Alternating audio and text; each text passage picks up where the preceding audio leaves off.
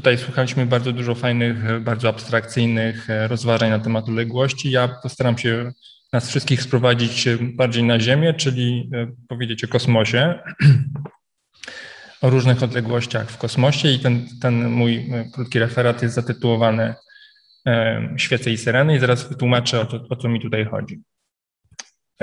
Po pierwsze chciałem powiedzieć to, że, że wszechświat czy kosmos jest ogromny. I w związku z tym takie zwykłe mierzenie odległości w metrach nie za bardzo ma sens, bo zaraz się pogubimy w tych wszystkich e, potęgach i, i kolejnych dodawaniu kolejnych zer. Więc astronomowie e, wprowadzili sobie taką skalę e, pomiarów, jakieś takie jednostki odległości, które tutaj zaraz postaram się przybliżyć, ponieważ one się przydają na różnych skalach odległości, o czym też będzie zaraz mowa. No więc y, jak mówimy o, o, o, wszechświecie, o kosmosie, no to najpierw sobie wyobrażamy, że, prawda, że jest Ziemia, Układ Słoneczny, no i e, Ziemia krąży wokół Słońca po, na jakiejś orbicie. Ta odległość, średnia odległość Ziemia-Słońce nazywa się jednostką astronomiczną.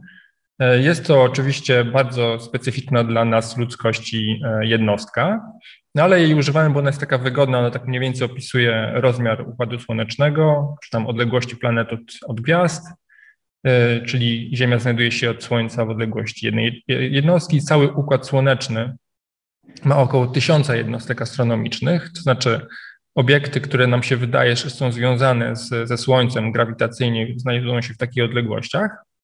No i teraz e, można sobie myśleć o tym, co jest dalej, prawda? Mamy takie, t- taką jednostkę jak na przykład rok świetlny, to znaczy odległość, którą światło pokonuje w rok. Jak wiadomo, prędkość światła jest stała, więc e, w próżni, e, prawda, w każdym układzie odniesienia, więc, więc można sobie wyliczyć, ile to jest. Ta odległość to jest właśnie ta liczba 9 z kawałkiem razy 10 do 15 metrów, no ale to jest właśnie taka strasznie duża liczba, więc można ją przedstawić w jednostkach astronomicznych. To jest trochę powyżej 60 tysięcy jednostek astronomicznych, czyli e, światło leci przez rok e, właśnie na taką odległość około 60 tysięcy odległości Ziemia-Słońce. No i e, historycznie również wprowadzono kolejną jednostkę odległości, którą nazywamy parsekiem. To jest odległość, w której orbita Ziemi ma na niebie rozmiar jakiś tam kątowy, bo jak wiadomo astronomowie obserwują e, rzeczy na, na sferze niebieskiej, więc mierzą, mierzą sobie e, odległości w kątach. No więc ta, ta odległość, e, na której orbita Ziemi, z której orbita Ziemi ma rozmiar jednej sekundy łuku, tak jakbyśmy się znajdowali tam daleko i obserwowali orbitę Ziemi i ona by miała rozmiar jednej sekundy łuku, to właśnie jest parsek. Ten parsek to jest trochę powyżej trzech lat świetlnych. No więc mamy takie sobie E, takie skale odległości. One są wygodne do pomiarów e, odległości między gwiazdami albo w naszej galaktyce, a potem zobaczymy, co, co tam będzie dalej. No więc to tak wygląda, że do najbliższej gwiazdy mamy około e, czterech lat świetlnych. Tu powinno być lata świetlne, a nie jednostki astronomiczne, to jest pomyłka. Czyli trochę powyżej jednego parseka. Tutaj zresztą to widać mniej więcej gdzie ta, gdzie ta e, Proxima jest tu gdzieś e, na, narysowana. No tutaj.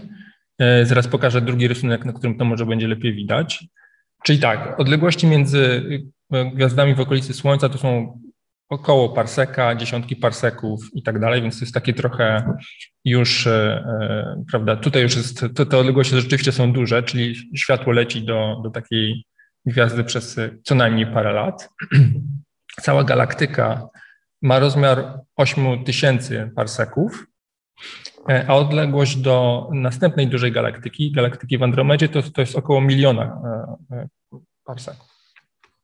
Czyli, czyli jakby sobie wyobrażać, że na przykład ta odległość jest w metrach, no to nasza galaktyka ma rozmiar powiedzmy 8 metrów, tak jak mniej więcej taki średniej wielkości pokój, a następna galaktyka, która też ma rozmiar mniej więcej 8 metrów, się znajduje w odległości właśnie takiej, e, prawda, coś w rodzaju kilometra, prawda, więc, e, więc takie są te mniej więcej odległości między, między takimi skupiskami gwiazdek galaktyki. A jakbyśmy chcieli sobie pomyśleć, gdzie się kończy wszechświat, czyli jakby gdzie jest granica wszechświata, to ona się znajduje w odległości 14 miliardów parseków, czyli 14 gigaparseków albo 46 gigalat świetlnych. Tutaj oczywiście trzeba zaznaczyć, że, że co prawda wszechświat, że, ta odległość wydaje się większa niż, która by wynikała z wieku wszechświata, bo jak wiadomo wszechświat ma około 14 miliardów lat, e, tak mierzymy jego wiek. Natomiast wszechświat jest większy niż taka odległość, która wynika z, z ruchu, prawda, z prędkością światła, ponieważ jednocześnie też się rozszerza, więc Tutaj na końcu zaraz pokażę taki przykład, który, który wprost pokazuje, że rzeczywiście można tak, takie rzeczy zaobserwować. E, tak, a tutaj ten obiecany rysunek z, z e, otoczeniem Słońca i ty, tymi różnymi gwiazdami w, w, pobliżu, więc one tak są proskładane dość losowo, ale widać, że ich jest, jest tutaj w, w okolicy, prawda, e, kilkunastu lat świetlnych, całkiem dużo, w różnych odległościach w tym, w tym naszym, naszym otoczeniu. E, no i teraz jest pytanie, co dalej, prawda? Bo ja podawałem tutaj pewne odległości, ale jest pytanie, jak się je w ogóle mierzy. E, no więc e, problem w astronomii generalnie wynika z tego, że astronomia jest taką dziedziną obserwacyjną i musimy się mocno nagłowić, żeby się zastanowić w ogóle, co widzimy i co to w ogóle znaczy. Więc jako, że nie mamy bezpośredniego dostępu do, do tych naszych obserwowanych obiektów, nie możemy, tak jak w fizyce, sobie wziąć, e, e, przeprowadzić eksperymentu na, na stole laboratoryjnym, to musimy e, mocno się nagłowić, bo łatwo się pomylić, czy coś jest duże i daleko, czy małe i blisko.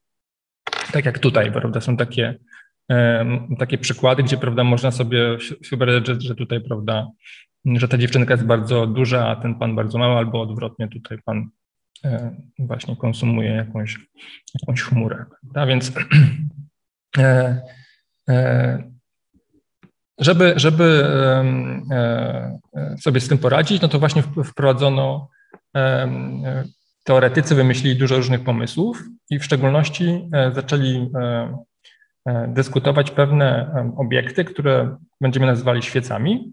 Ale jeszcze zanim opowiem o świecach, to, to powiem mniej więcej, jak się mierzy takie odległości E, e, w bliskich, powiedzmy w bliskich odległościach, w tych odległościach w, w okolicy Ziemi i Słońca.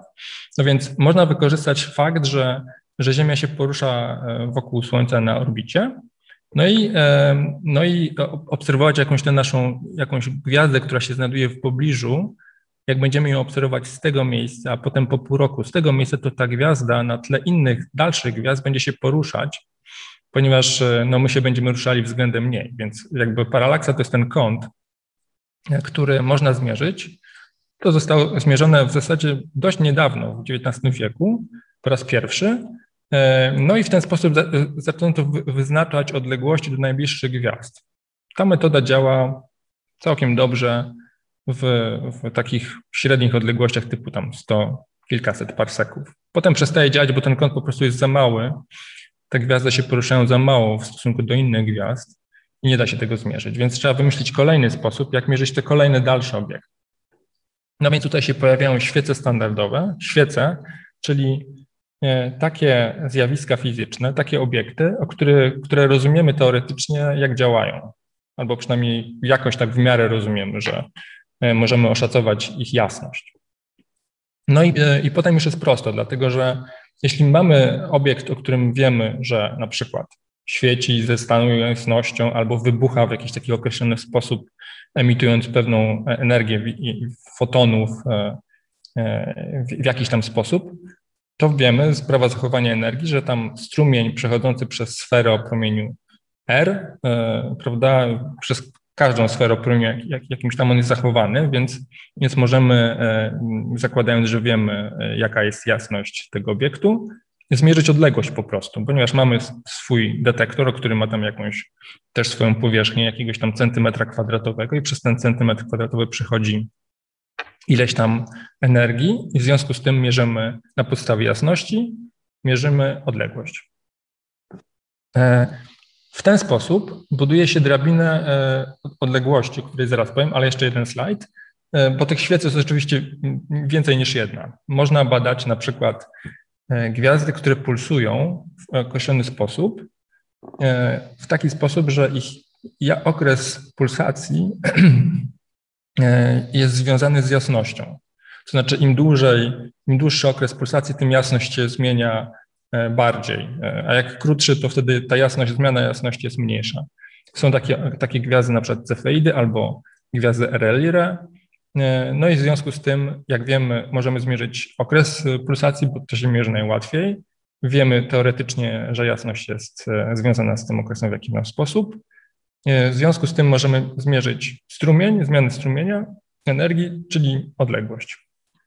Są też inne gwiazdy, e, na przykład jasne czerwone olbrzymy, które mają jakąś określoną jasność. Rozumiemy to, skąd się ta ich jasność bierze. Rozumiemy to teoretycznie. I inne obiekty, na przykład obszary wodoru H2, mgławice planetarne, supernowe, które wybuchają w jakiś określony sposób, znaczy jakaś gwiazda eksploduje, a ta gwiazda ma jakieś konkretne parametry, więc, e, więc te, te supernowe eksplodują w jakiś taki, ze stałą, z jakąś tam standardową jasnością i inne obiekty. Na większych skalach możemy badać całe, całe gromady gwiazd, czyli galaktyki, ponieważ ich jasność się koreluje z ich rozmiarem i z typową prędkością ruchu gwiazd. Więc e, te, e, do tej pory astronomowie się dopracowali pewnych zależności, którą, które wiążą jasność galaktyki z prędkością ruchu gwiazd w tej galaktyce albo z jakąś tam zrzutem prędkości gwiazd w innych galaktykach, takich galaktykach eliptycznych. Więc tego typu zależności się używa do skalowania E, do, do kalibracji do, i do e, oszacowywania jasności. E, no i krótko mówiąc, w ten sposób można przechodzić od małych odległości, na przykład od, od odległości rozmiaru układu słonecznego, do większych odległości, kalibrując e, tutaj te, to przejście między e, tą skalą a tą skalą, prawda, bo tutaj możemy sobie zmierzyć odległość do jakiejś tam E, jakiegoś obiektu, a potem, który jest również tutaj, wtedy będziemy mogli e, sobie wykalibrować e, te, ten szczebel drabiny. I potem możemy przejść dalej, bo to jest spektroskopowa paralaksa, czyli nie taka obserwacyjna, że po prostu widzimy ruchy, zmianę odległości kątowej gwiazdy na tle innych gwiazd, ale to się obserwuje w widmie gwiazdy.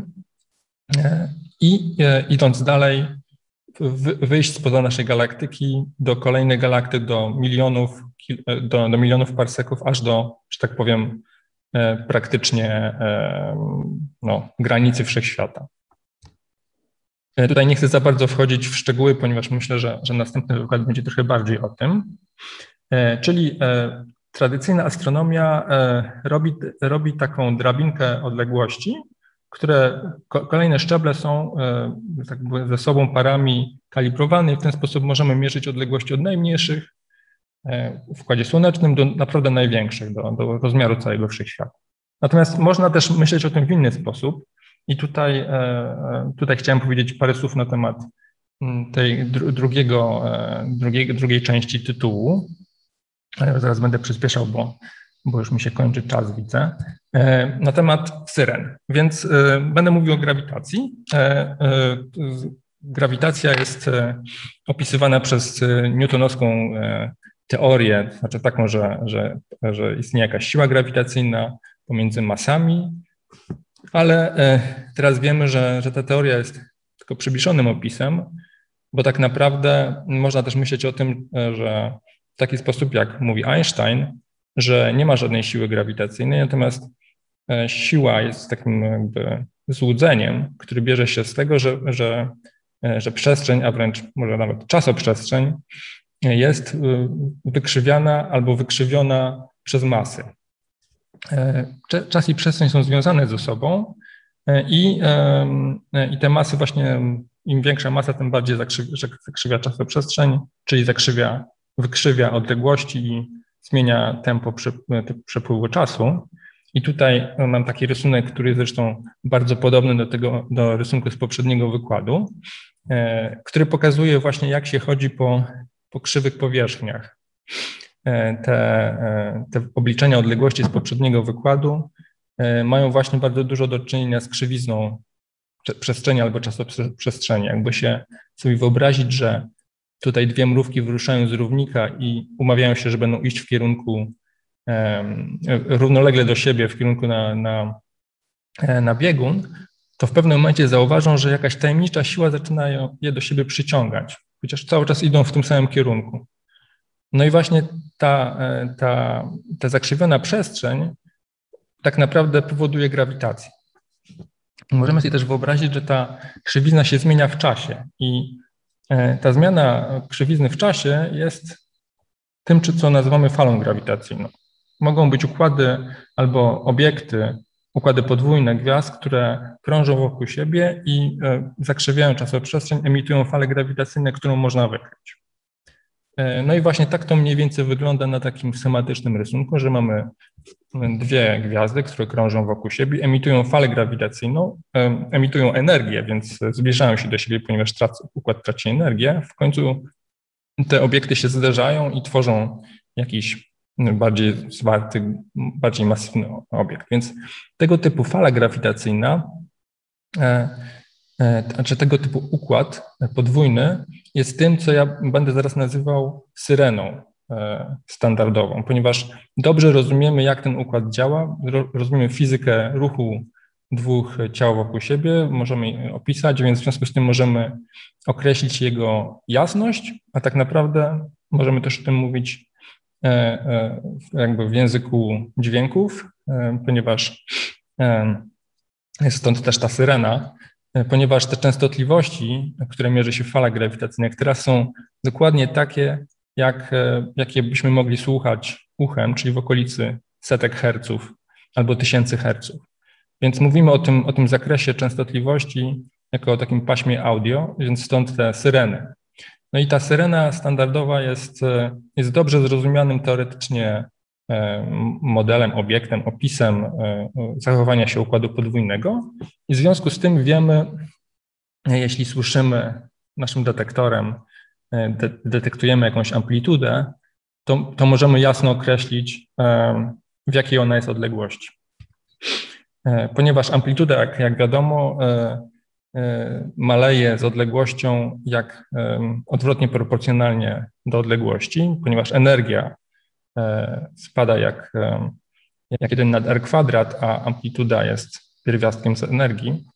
Więc w związku z tym, e, jeśli, jeśli w, w, w świecie panuje takie prawo zachowania energii, a tak nam się wydaje, przynajmniej tak, tak to do tej pory sprawdziliśmy, to, to możemy, mierząc amplitudę, bardzo dobrze określić odległość. No i jednocześnie możemy też zmierzyć inne parametry tego układu podwójnego, o którym nie będę teraz wchodził w szczegóły, ale e, tak zależą e, te parametry na przykład masy e, od amplitudy, czy amplituda zależy od masy w ten sposób i tak się zmienia z, z częstotliwością? I tak się zmienia z odległością, więc tego typu układ podwójny, który zacieśnia orbitę i potem w końcu te, te składniki się zderzają, nazywamy standardową syreną, ponieważ ona nam pozwala na zmierzyć na bezpośredni pomiar odległości, taki głośnościowy, prawda? Więc jest to o tyle ciekawe, że nie potrzeba tutaj żadnej drabiny odległości, bo po prostu jeśli, e, jeśli mierzymy tę amplitudę, to już wiemy dokładnie, jaka jest odległość, jeśli znamy parametry. Możemy sobie wykoncypować parametry tego, tego układu właśnie z tej zachowania się tej fali.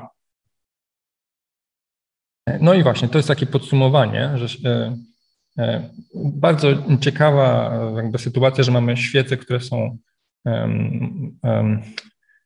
obiektami o znanej jasności. Możemy sobie budować taką drabinę odległości i tutaj kalibrować różne, e, różne procesy, jakby parami między sobą. A jednocześnie mamy też syreny, które pozwalają nam tutaj w, w, każdym miejscu, jeśli będzie jak, jakikolwiek układ podwójny właśnie emitował fale grawitacyjne, to możemy go tutaj porównać z tymi syrenami i też je wykalibrować jakby parami. Więc to jest bardzo ciekawe teraz i dość, dość ekscytujące dla astronomów, że dostaliśmy taką nową, nową metodę do pomiaru odległości.